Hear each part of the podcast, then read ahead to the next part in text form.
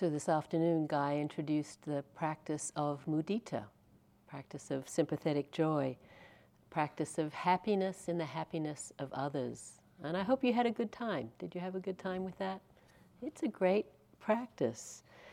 And obviously, as we've said before, if we can develop this as a quality of heart and mind, our opportunities for happiness multiply exponentially. There's just so much more possibilities for that uplift. Many of us have a belief that somehow happiness is limited, you know, that it's like a pie and there's only so much to go around, and the biggest slice there is elsewhere means a smaller slice for me.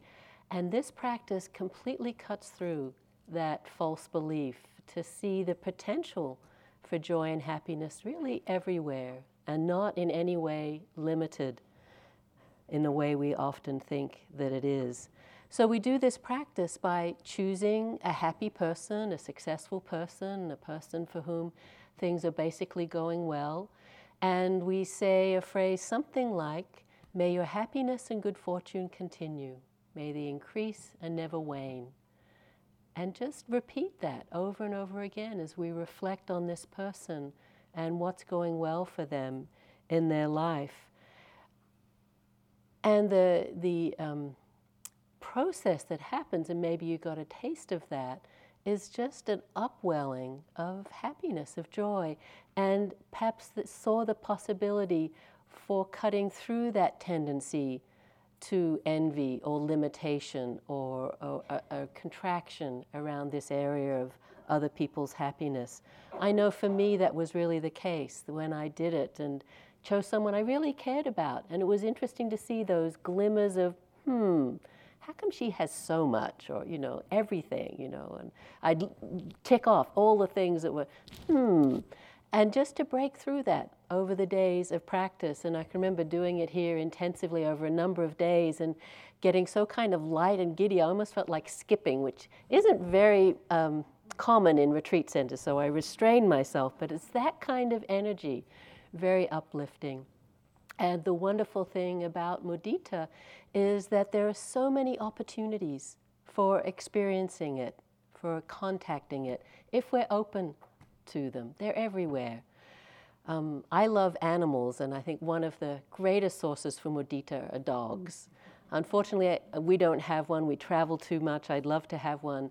But when we were here for a month in the autumn, uh, one of the staff members who has a dog had to have some leg surgery, so he couldn't take his dog for a walk. So I offered to really be there and take this dog out as much as I could. And pretty much every day, I took her for a walk, and there is nothing like the happiness of a dog that's about to be taken from, for a walk. You know, uh, it, you know, it's. It, I didn't take it personally. I'm, not, I'm sure she wasn't loving me, but she loved going for a walk, and it would just lift my heart as I was going there, Maggie, and she'd come skeltering down the stairs and just be, you know, that bound, boundless energy of a pretty young, energetic lab mix kind of dog, and we'd take take her out, and when I could let her off the leash, she'd tear around with that big grin. It was just great. It just made my day every time I did it.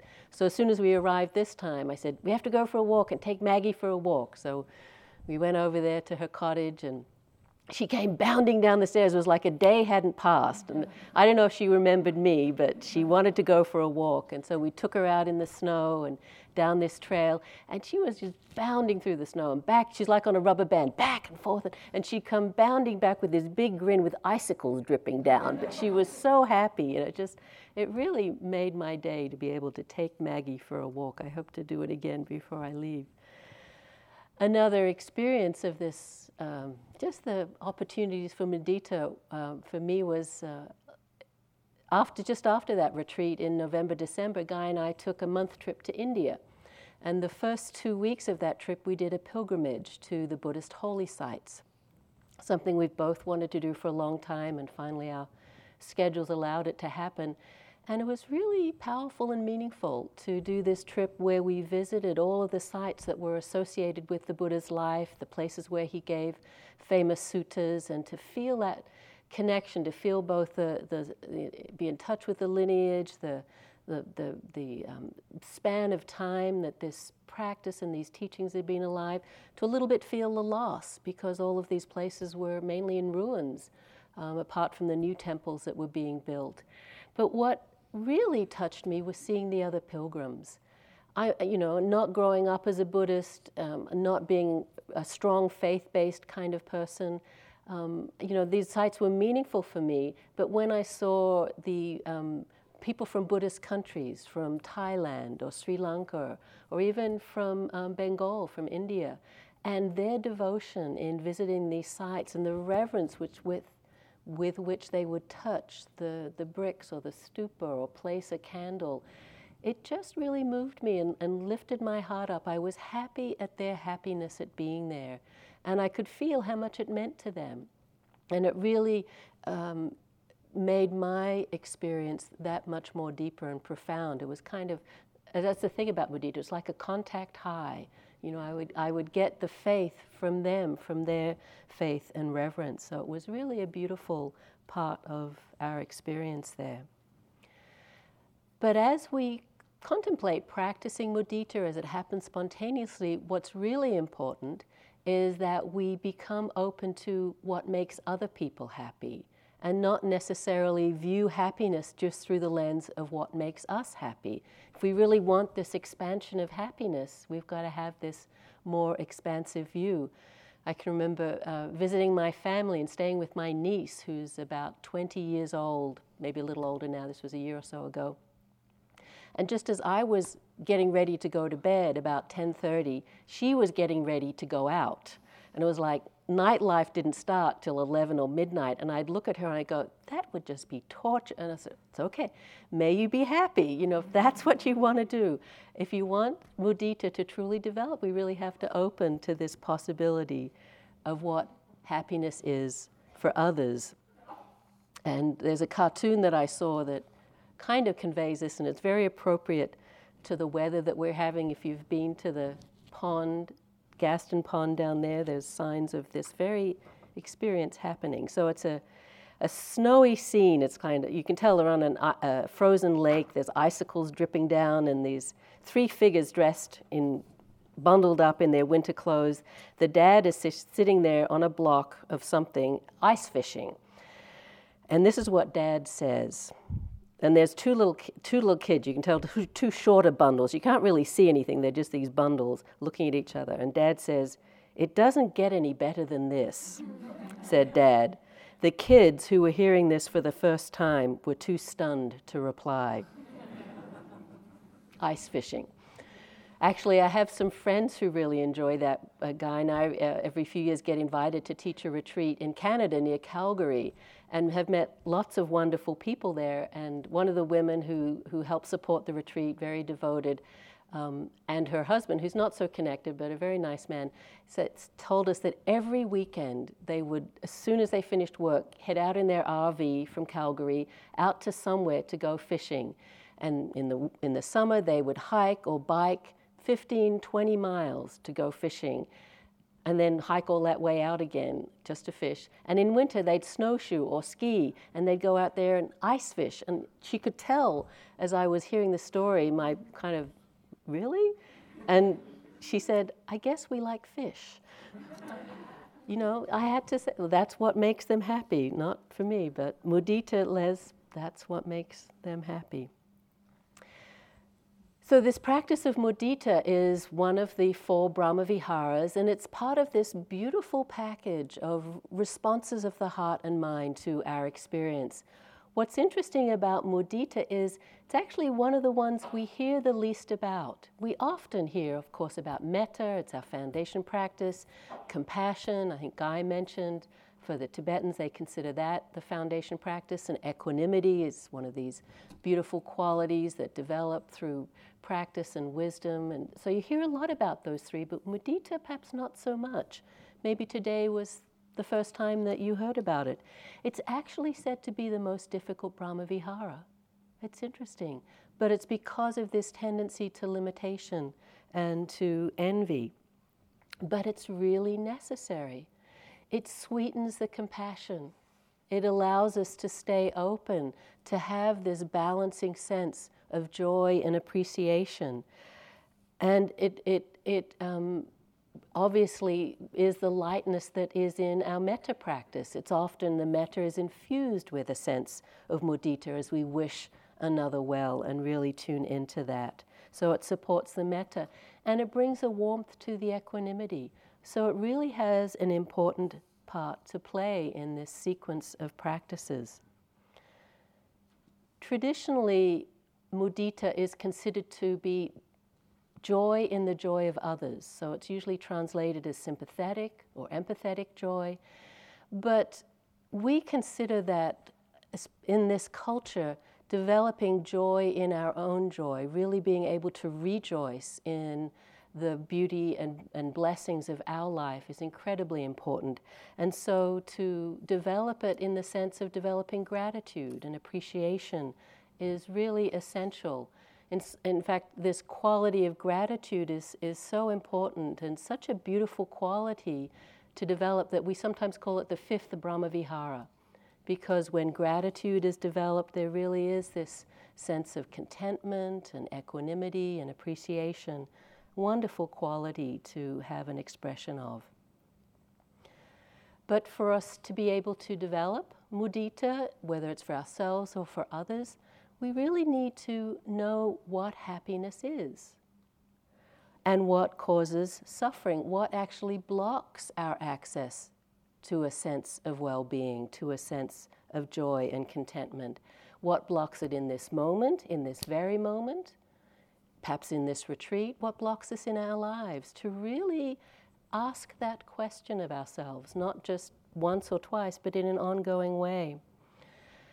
And to see that this, even, this is just a reframing of one of the central teachings or, or um, practices of Buddhism, which is looking at the question of suffering. Now, we can sometimes get the idea, and I hear it misunderstood many times, especially in the media, on the radio or television, that Buddhism is all about suffering. That the First Noble Truth is actually life is suffering. Well, that's not what the Buddha said. He just said, there is suffering. This is a fact. To be in a human mind and body, there will be suffering of some form or another. But we can take from that, from a, a, either a misunderstanding or from the centrality of the Four Noble Truths that do say there is suffering and there's a cause of suffering, we can think that suffering is where it's at. You know, that to be really serious, basically we need to be suffering and working on our suffering. And if you're not suffering, you're basically in denial. And happiness is kind of for wimps. You know, I'm a Buddhist, therefore I'm, you know, I'm working with my, I'm open to suffering, I'm looking at suffering. This is a misunderstanding of what the Buddha taught. He never taught about suffering without teaching about the end of suffering.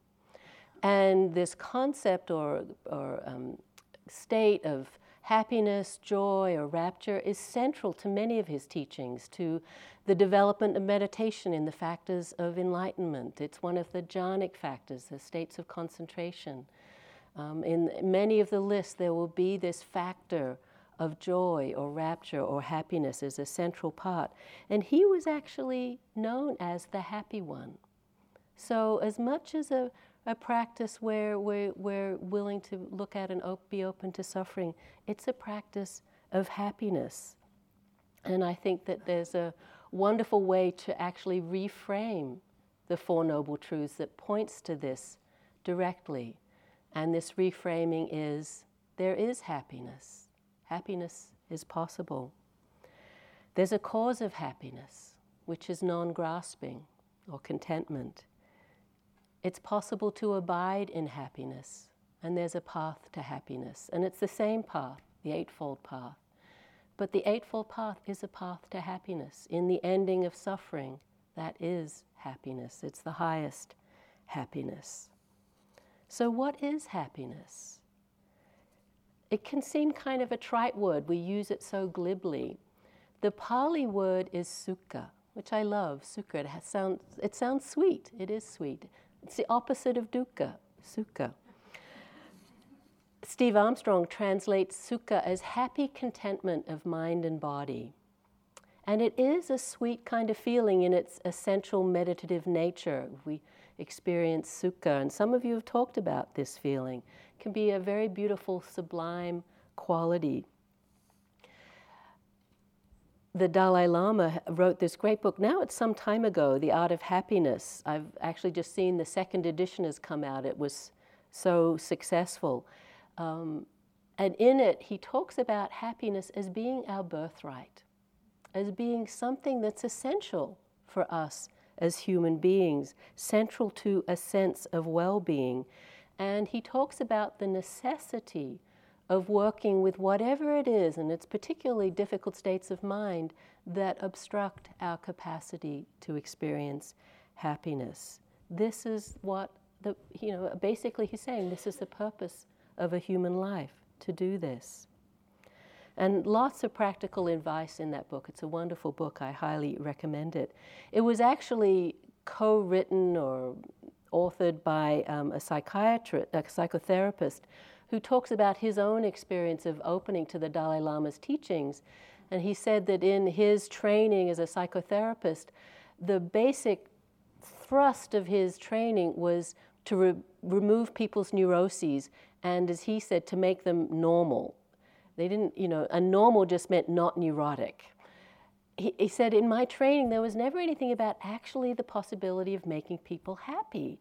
And it was such a revelation to see that that was a movement, a change, a growth that was possible. Of course, this, you know, many years ago now, and I think the whole therapeutic world has changed significantly with the influence of um, the positive psychology movement, and there's just a greater sense of the potential we have to grow in these beautiful states of happiness and joy and contentment and generosity. And this is the work that all of us are involved in, in one way or another, for ourselves and in sharing our understanding with others. But of course, and of course, there have been these great studies that are being done. I know some of you are involved in them, and the, the potential of mindfulness to actually change the structure of the brain to increase levels of well being. Richie Davidson, who unfortunately couldn't be here, has done many of these great studies, and I know his early work was mainly with Tibetan practitioners. There was a group of 15 or so really experienced practitioners, and they did the functional MRIs um, on them and, uh, and had them practice compassion. And what they, they uh, saw when they studied them is the activity in some areas of the brain related to positive emotions increased to a magnitude that had never before been described in neuroscience. It's amazing. Matthieu Ricard, who was one of the first um, experimentees of, of Richie Davidson, because he, you know, he, he'd written some and, and uh, got interviewed, got tagged with a very, I think, unfortunate label, the happiest person in the world. He said that that's a hard one to live down. What if you have an off day and people are expecting you to be the happy, happiest person in the world? But you know, he's been asked about this a lot, and he said, "I just, I, I tried to fight it. it. It just stuck. I couldn't get rid of it. So now I just accept it and use it to teach people that anyone could be the happiest person in the world if they're willing to, you know, use their mind in creative ways and do this training and this practice.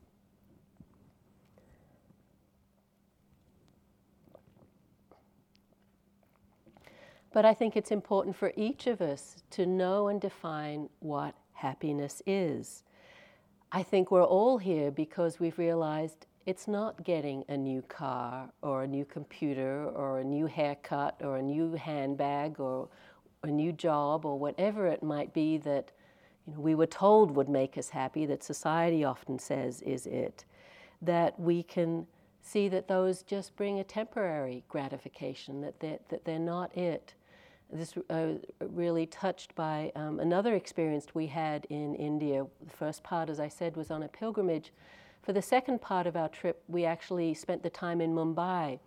And we're invited there by um, this wealthy retired businessman who, with a small group of people, have um, created a project to start a meditation center in Mumbai. And this man, uh, who's retired now, and as I said, quite wealthy, realized that he said, as he said to us, another private jet, another world class meal, another trip around the world to exotic locations, said that wasn't going to do it for me. I knew that. I'd done all that. Wasn't going to do it for me. And so he started uh, researching and reading, and he got into Buddhism just through reading, and he read for years, read and read everything there is. He's listened to all our talks on Dharma Seed and, and really got into it, and it's changed him profoundly.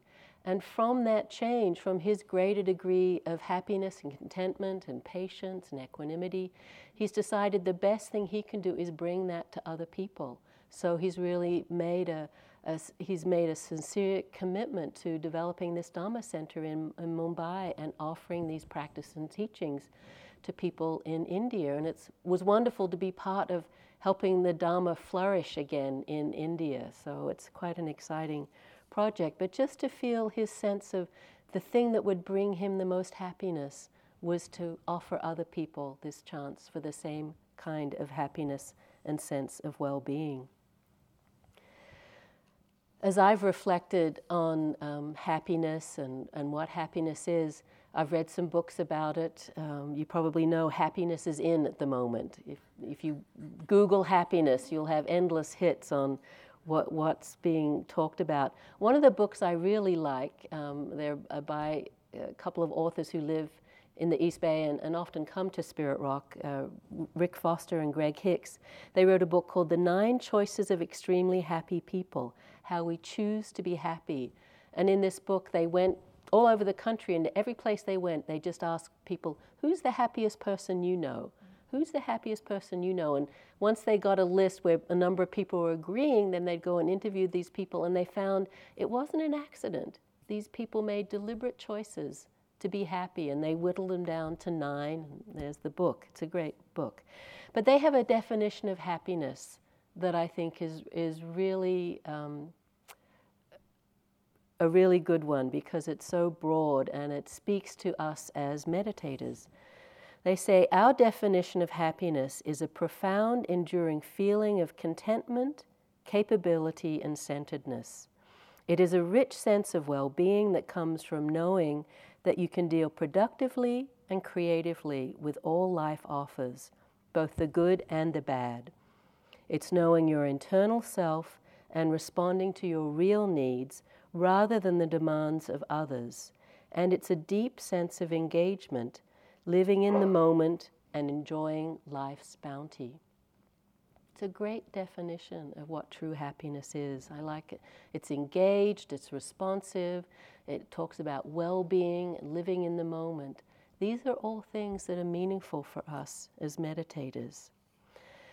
The reason that happiness is in at the moment is there's a huge sense of discontent in this society.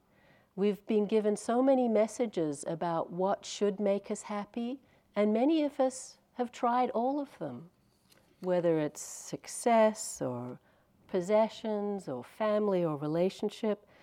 And it doesn't mean that there can't be some degree of happiness in those things, but so many have seen that it's still not it. It's not that ending of that sense of lack, of, of, of inadequacy or whatever. And you've probably all heard of those studies uh, about happiness set points that talk about, you know, if someone has something really good happen to them, and I love that their idea of really good is winning the lottery. You know, for most of we that would actually be, and it has been for a lot of people, actually really difficult. But that's their example: winning the lottery or something really bad happening, some serious illness, or you know, people losing some uh, physical capacity, uh, being paralyzed in some way that after some time, six months, a year, whatever, these people come back to pretty much the same level of happiness that they had before this event that moved them one way or the other. And they called this the happiness set point. I think further research has shown that even though there is that happiness set point, if nothing else really changes, but if we actually apply ourselves, if we get curious about this, it's hugely possible to change what our happiness set point is and to totally increase the amount of joy and well being we have in our lives. One of the great examples of this that I know of is our good friend James Baraz, teacher at Spirit Rock, has for a number of years now been leading this great course called Awakening Joy. And it's a six or nine month class, they meet monthly, and every class is about developing this capacity for joy. And there's homework and exercises and practices. And it, was so successful, his last round, he was going to do one class in Berkeley, he had to do two. And there are like 250 people in each class. And he has an online version, it's videotaped and streamed. And there are two and a half thousand people doing it all around the world. So just 3,000 in this last round. He's just written a book which has just come out. I really recommend it called Awakening Joy. And this is a quote from one of the participants in the class. This course changed my life. I understand now that I have a lot more to do with experiencing joy than I thought. To be joyful had always seemed like luck, or some sort of accident, even, and I felt like I was a victim of life's circumstances. I now see that I have more control over how often I experience joy. I can choose to be happy, and I can choose to be unhappy, even miserable. Joy seems to occur more often as a result of this realization, just through changing how they related to their experience and what they chose to notice, what they chose to notice. Their experience hadn't changed. Their out- outer circumstances hadn't changed. Now, like each of the Brahmaviharas, mudita has a near and far enemy. I probably mentioned them today. The near enemy is exuberance, and the far enemy is envy or jealousy.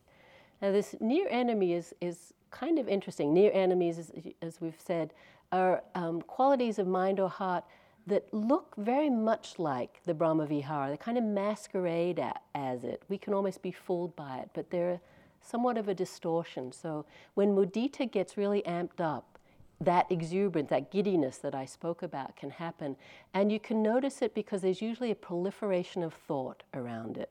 Instead of just staying with the phrases, staying with the practice, or even if you're not formally practicing, just being with the experience, there's all sorts of wouldn't it be great if thoughts, or if only there was more of this, or what can I do to hold on to this kind of thoughts.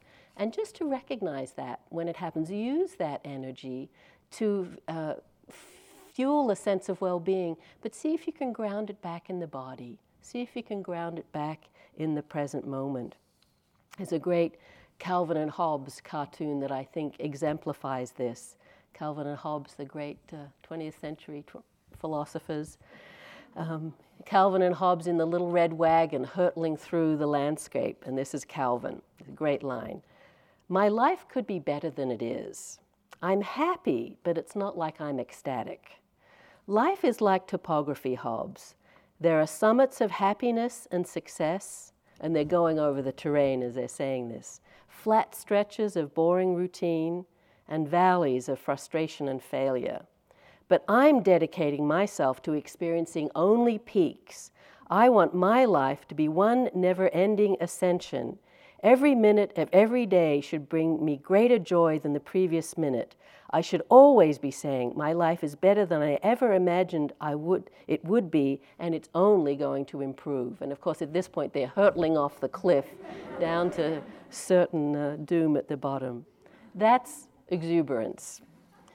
It needs to be in balance, like everything. So keep it in the moment, keep it body based. The far enemy of mudita is that sense of limitation, of envy or jealousy, where we look at someone else or something else and say, why don't I have that? Why should, why should they have that?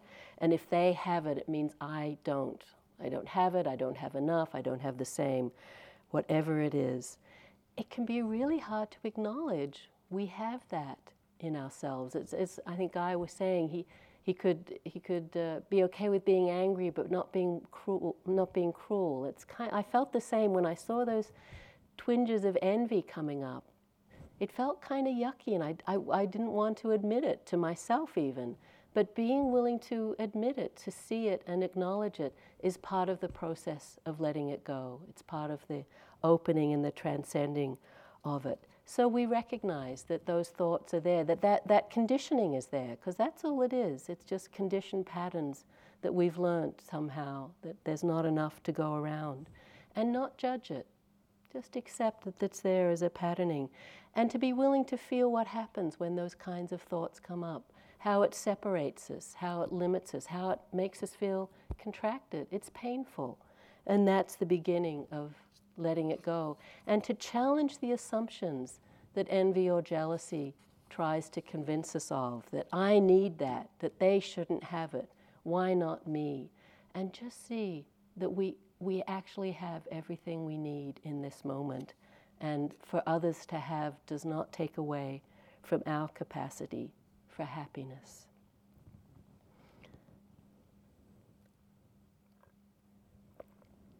But this sense of deficiency, of not, not enough, is actually, can actually be one of the biggest obstacles to our happiness.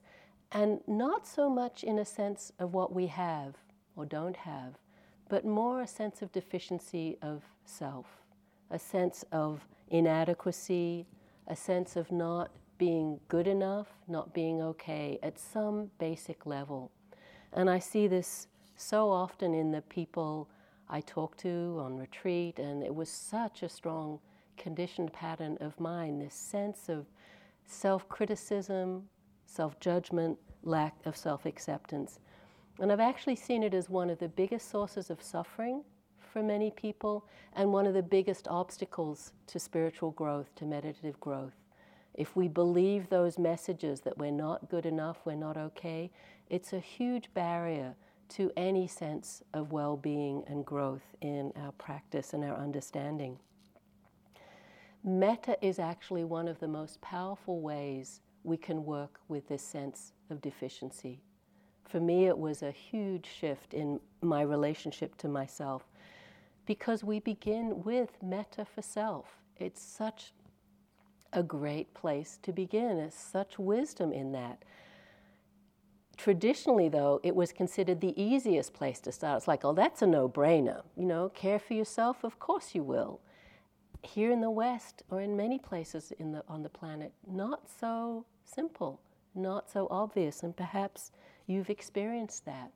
We've actually learnt to be self critical we've learnt, we've taken this message in from our peers, from our family, from the culture, that there's something wrong with us, that there's some way in which we're inadequate. We've internalized this message that we're not good enough in any area, many areas of our life. Could be about our looks, our body, our vitality, our intellect, our athletic ability, our achievements, our possessions, our work, our fa- whatever it is, this sense of um, comparing and judging, of, of feeling that sense of inadequacy can enter into it. And sometimes we can almost feel that we should be critical of ourselves, that this is actually the appropriate stance to have about ourselves. And if we're not judgmental in some way or another, again, we're kind of missing the boat when, when, where there's not enough uh, acuity there about the reality of things. To the extent, and I've seen this in people internalizing the message that they're bad, really unworthy. This is so painful and such a, a common experience. So, in the process of meditation, being willing to see these conditioned thought patterns, to see this um, attitude that we have towards ourselves, to really open to it, to see the force it plays in our life, in our minds, and our hearts, is the beginning of letting it go. But it's painful. It's painful to start to see clearly these messages and feel the impact they've had on us over our lives. Because this was an important area for me in a lot of suffering for me. I did, you know, a reading in it and actually did a workshop with this man, Byron Brown, who's written a book I, I found very helpful called Soul Without Shame. He's a student of A.H. Almaas, of the Diamond, Heart, Diamond approach in, in uh, the Bay Area. And this book talks about um, this critical voice as being a judge. And he had a lot of helpful information both in the workshop and the, the book talking about how this, this voice of the judge came into being. And he says, as children, we had to learn social norms to get along and develop a conscience. And as this procedure became internalized, it became overactive and overcritical. And it be- becomes this voice of the judge, this critic of everything we experience. As we mature, we come to see that this voice is actually not so helpful. It really limits us, it controls us, because the basic message of the judge is I'm not good enough. People won't like me if they knew what I was really like. And the sort of sucker punch is, and I'll never be able to change. This is the way I am. I'm kind of stuck in this way of relation, relating to myself. But it's important to understand the judge, this judging voice, and how it came into being so that we can begin to work with it skillfully. And again, this is Byron Brown speaking about this judging voice the, and how it came into being. It's a conscience that helps you to distinguish right from wrong. It's a motivator to push and persuade you to act in your life. It is a guard that stops inappropriate feelings and behavior. It is a counselor for support in making decisions. It's a guide that provides direction as you make your way. It is an authority figure offering, offering recognition and approval. It is a yardstick for measuring your progress. And last, it is a mirror that reflects back to you who you think you are. Each person needs help in these ways. What you were not taught while growing up is how to discover the true source of these functions in your own inner being. Your true nature has the potential to meet all these needs, but only if the qualities necessary to do so are recognized as existing in you. When you were a young child, it was important that parents or responsible adults were there to fulfill these roles. As you grew up and became responsible for yourself, you had to find ways to meet these needs on your own. Unfortunately, you got little, if any, support in recognizing and developing your own inherent capacities. You had little choice but to internalize your parental role models in the form of the judge. You may not be happy with the way it performs these important functions, but you are familiar with the judging voice and you know it is dependable and will always be there for you. Lest we forget, the judge is not bad or evil or even useless. None of us would have survived into adulthood without a judge. Our society would not be as civilized as it is without the judge's constant presence. Each of us will need a judge until we find a source of effortless functioning, direct knowing, and objective conscience inside ourselves. In the meantime, the judge is all most people have to get the job done. However, it is mechanical, restrictive, inefficient, and insensitive. It does a poor job of supporting the life of the Spirit. So, this is where many of us find ourselves still having the strong voice of the judge as this internal, constant critic, yet knowing how painful and limiting that voice is. Part of why we tended to um, give it energy is because, as Byron Brown said, it did serve us in some way. And one of the questions he had us ask in this workshop was, What's right about judging? We did it in a dyad where you ask a repeating question. And it's such a great, it was a great question for me because I could see why I held on to the judge. There were a lot of reasons why that voice was still um, part of, strongly part of my conditioning. So the, just as you said, the judge, the judging voice um, is, is the voice of discerning right from wrong. We feel it keeps us out of trouble. It's this voice of wisdom. It, it helps us feel that we're safe or in control and staying out of trouble. So there are reasons why we continue to listen, why we judge others negatively.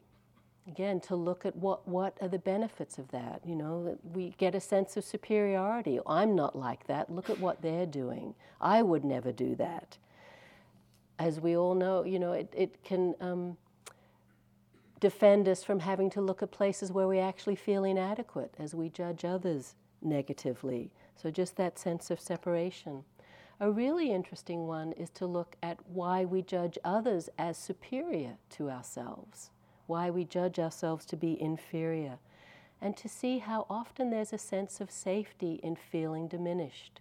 That then I don't have to manifest in the world, I don't have to show up, I don't have to put my voice out there in the room because I'm not worthy or I wouldn't be understood or I'm not smart enough or whatever it might be, or we'd feel exposed. So believing that helps to support that sense of it's okay to hide. And judging others negatively can support those feelings of envy or jealousy that I spoke of as the opposite, the far enemy of mudita.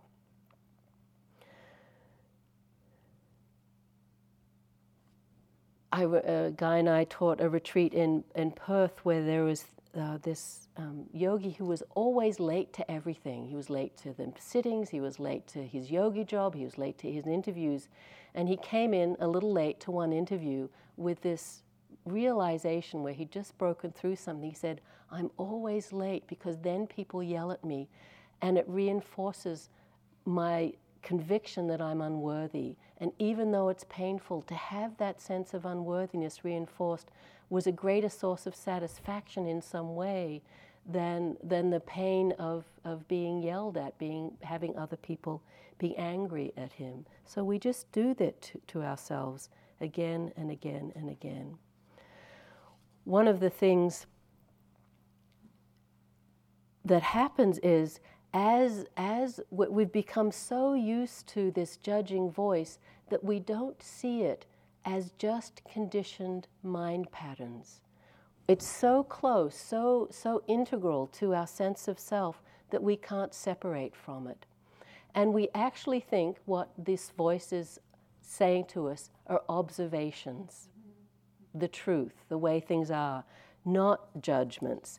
It's really important, and meditation is one of the helpful tools for learning to distinguish between, to, uh, to really see our thoughts for what they are, mainly conditioned patterns repeating themselves, with every now and then a new thought coming through, to really see that what we're doing is perceiving the world through this filter of whatever state of mind we're in, whether it's happiness or perhaps a sense of unworthiness or negativity to really see a thought is just a thought and that we don't have to believe it, whatever it's telling us. For many people, this is a radical breakthrough in their practice and in their lives.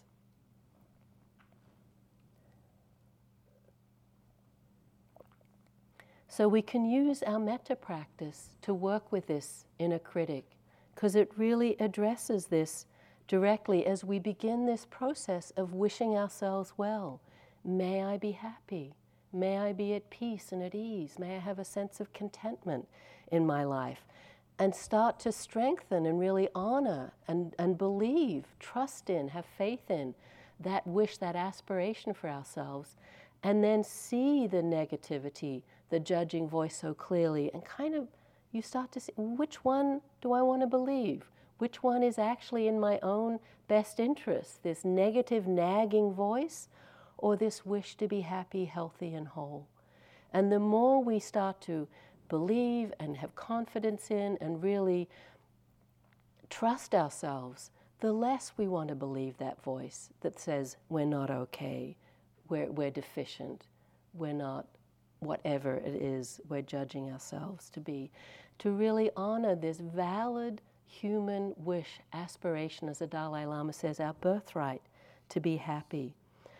I can remember when on a retreat I first heard someone suggest using this phrase, may I love and accept myself just as I am. It was kind of like, what?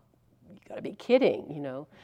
Maybe after the 10 point improvement program, or maybe after when I'm a better person, or maybe in five years, yes, but now, as I am, you know, no way.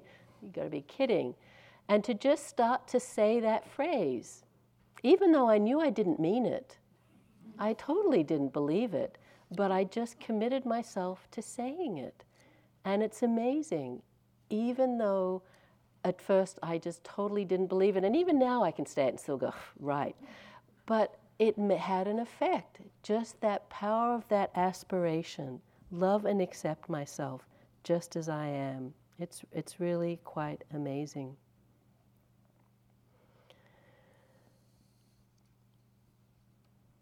When I first uh, did a metta retreat, a long metta retreat, six weeks here at IMS, I'd resisted doing this practice for a long time, kind of, oh, that's such hokey metta, loving everyone, schmaltzy. You know, I felt it'd be like living in a Hallmark card hour after hour. Just seemed totally something I would not want to do. But as I sat with that and talked to other people about it, you know, I just saw so clearly it was fear that I couldn't do it, that, that I was, you know, not really a loving or a lovable person. So I knew that it's something I had to do. So I signed up and I came for six weeks, that long retreat in the fall, started the practice, and it basically began okay. I'd go to my teacher and say, Well, you know, I'm feeling good. It's kind of warm and kind, and a little friendly. Um, and the concentration was deepening, it felt good. But about two weeks in, you know, I'd go in again and say, Well, just kind of feels okay. It feels nice, nothing special. And I, at this point, I was, you know, starting to worry and judge that, you know, I wasn't doing it right, or I really, I, my fears were correct that I couldn't do it. And I went into what, this one interview where I reported my experience, and my teacher just, you know, I said, maybe I should try doing this. And he said, yeah, maybe you should try doing that. Maybe that'll work. And, uh, you know, just very simply. And I, I walked out of that interview and uh, as we do, replaying the interview and creating greater and greater inflections in his voice as he said that. And as I got down to my walking path, I was hearing me saying, Yeah, why don't you try that for God's sake? Maybe, maybe that will work for you. And I just became convinced that I was a failure, that I was, you know, I was unlovable, I was un, could never love, you know, why did I ever think I could do metta? And here I am, two weeks into a six week retreat. I've sublet my house, I don't have a car, where can I go? You know, I actually had the thought, can I fake this for four weeks? You know, can I just pretend that it's kind of working? and it, you know, I just saw this whole spinning out of a cycle of self-negation and, and you know how unworthy I was and how unlovable and how hopeless out of this one line that my teacher said. And luckily, I had this moment of grace. And, you know, again, I wasn't thinking the metta practice was working, but it probably was, where I just had this thought look, you could go down that trail.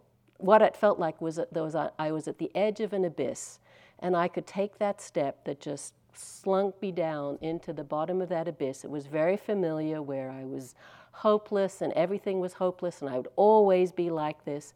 But the thought came, you could go down there and you'd stay there. And you could stay there for a few hours or a few days or a few weeks, the rest of the retreat. But at some point, something would shift and you would come out of that state. What would it take to step across the abyss and not go down into it. And the next thought came what it would take would be I'd have to accept myself. I'd have to accept that this is what my practice looked like. This was the amount of metta that I could feel. And if I don't do that, I'm going to suffer. And this retreat is going to be a hell realm instead of a metta field. So I did that. I just took a big breath and took the next step and said, May I be happy. And I can't say that immediately I was filled with love and light or that, you know, my heart opened, but I had powerful experiences during that retreat that were life changing for me from that willingness to just accept myself just as I was and say, This is my practice.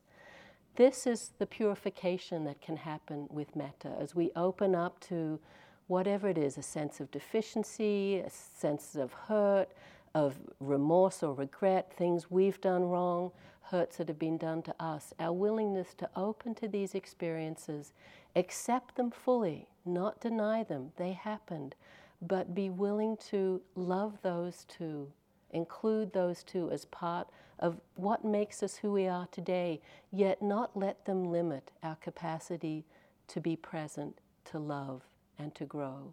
This is how the practice really works. It's not some magic mantra that we're saying, it's our willingness to do this work of purification and to let this process actually happen as painful as it can be.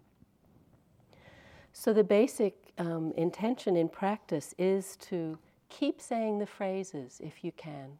when this when memories come up, when these difficulties come up.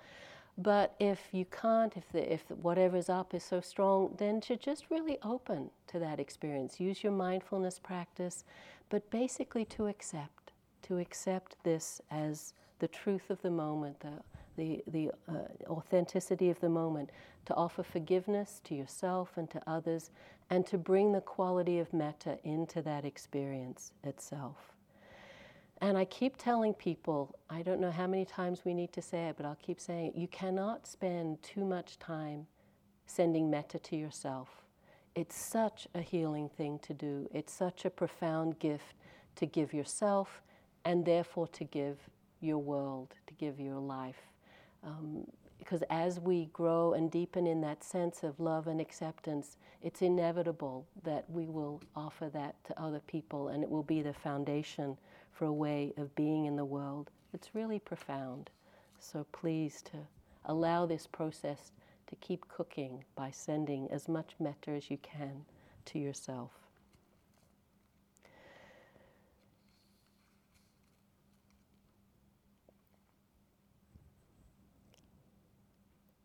So uh, this judging voice can can um, be directed negatively towards ourselves. Of course, we judge others, and that can be uh, also painful. And on retreat, people sometimes come in very worried and say, Am I always like this? Do I usually have this many judging thoughts? Is, is this practice increasing them? Sometimes, actually, I think it, it might do because we take away all of the distractions, and what we see is what we have difficulty with you know, because we can't go and do what it is we normally do to keep ourselves busy. But often I think it's just revealing a, a, tendency that's there in us. And again, our willingness to open to that, to see the pain of that, the separation that comes, and really begin to understand the conditioning that causes us to do this. It's, as I said earlier, it's, it's come about as kind of a protection that we've developed, a way of separating ourselves. And in this practice, in its movement towards connection, we realize that's not how we want to live our lives. We want to grow in greater and greater connection. So we use the metta, we use this beautiful practice of the neutral person that we started with today to see how every person wants to be happy, every being wants to be happy and not to suffer. And we learn how to look for what connects us rather than what separates us.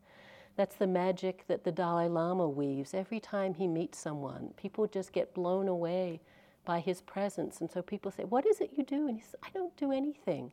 I just look for what connects us. I acknowledge that we're both human beings and we want to be happy. And then I, I respond to that person from that place. So it's really important as we work with this judging voice to be very tender about it and to bring humor in if you can.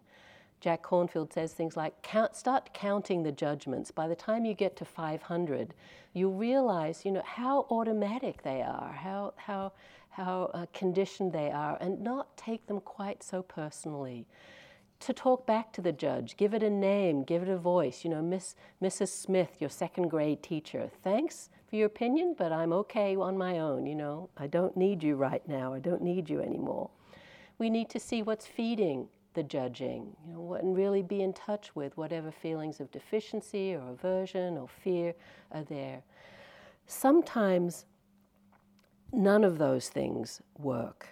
I, again, I was here on retreat, and, and just the judging was so strong, and unfortunately, what I know was unfortunate was the same ten judging thoughts. And my mind had gotten really quiet, except for these same ten judging thoughts that I have every time I went into the dining room or or walked outside and saw something or saw a certain person. This thought would come, and I got so I felt it in my body. I felt the fear, the contraction, the separation.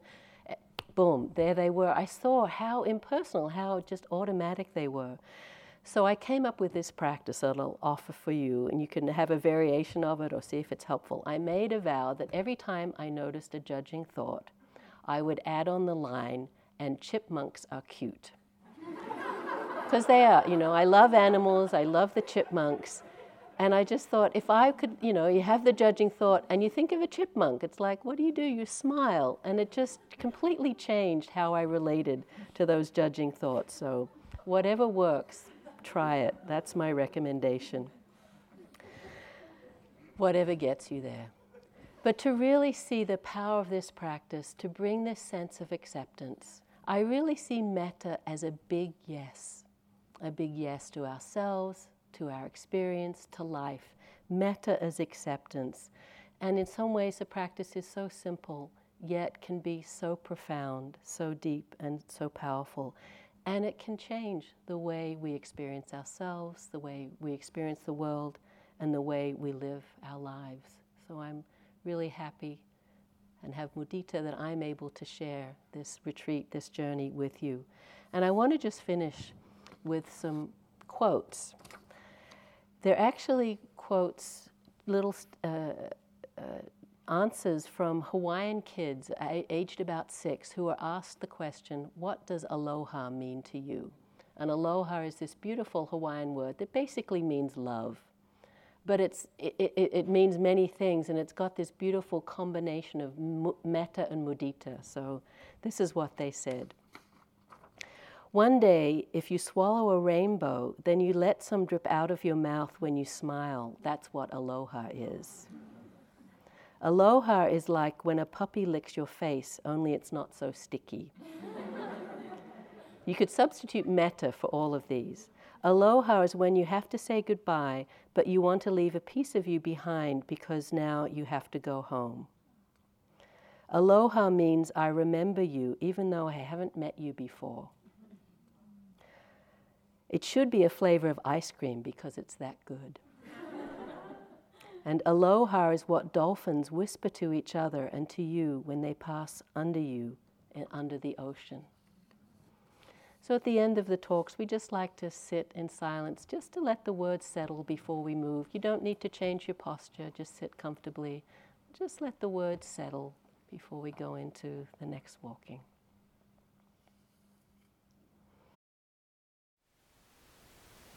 Thank you for listening. To learn how you can support the teachers and Dharma Seed, please visit dharmaseed.org slash donate.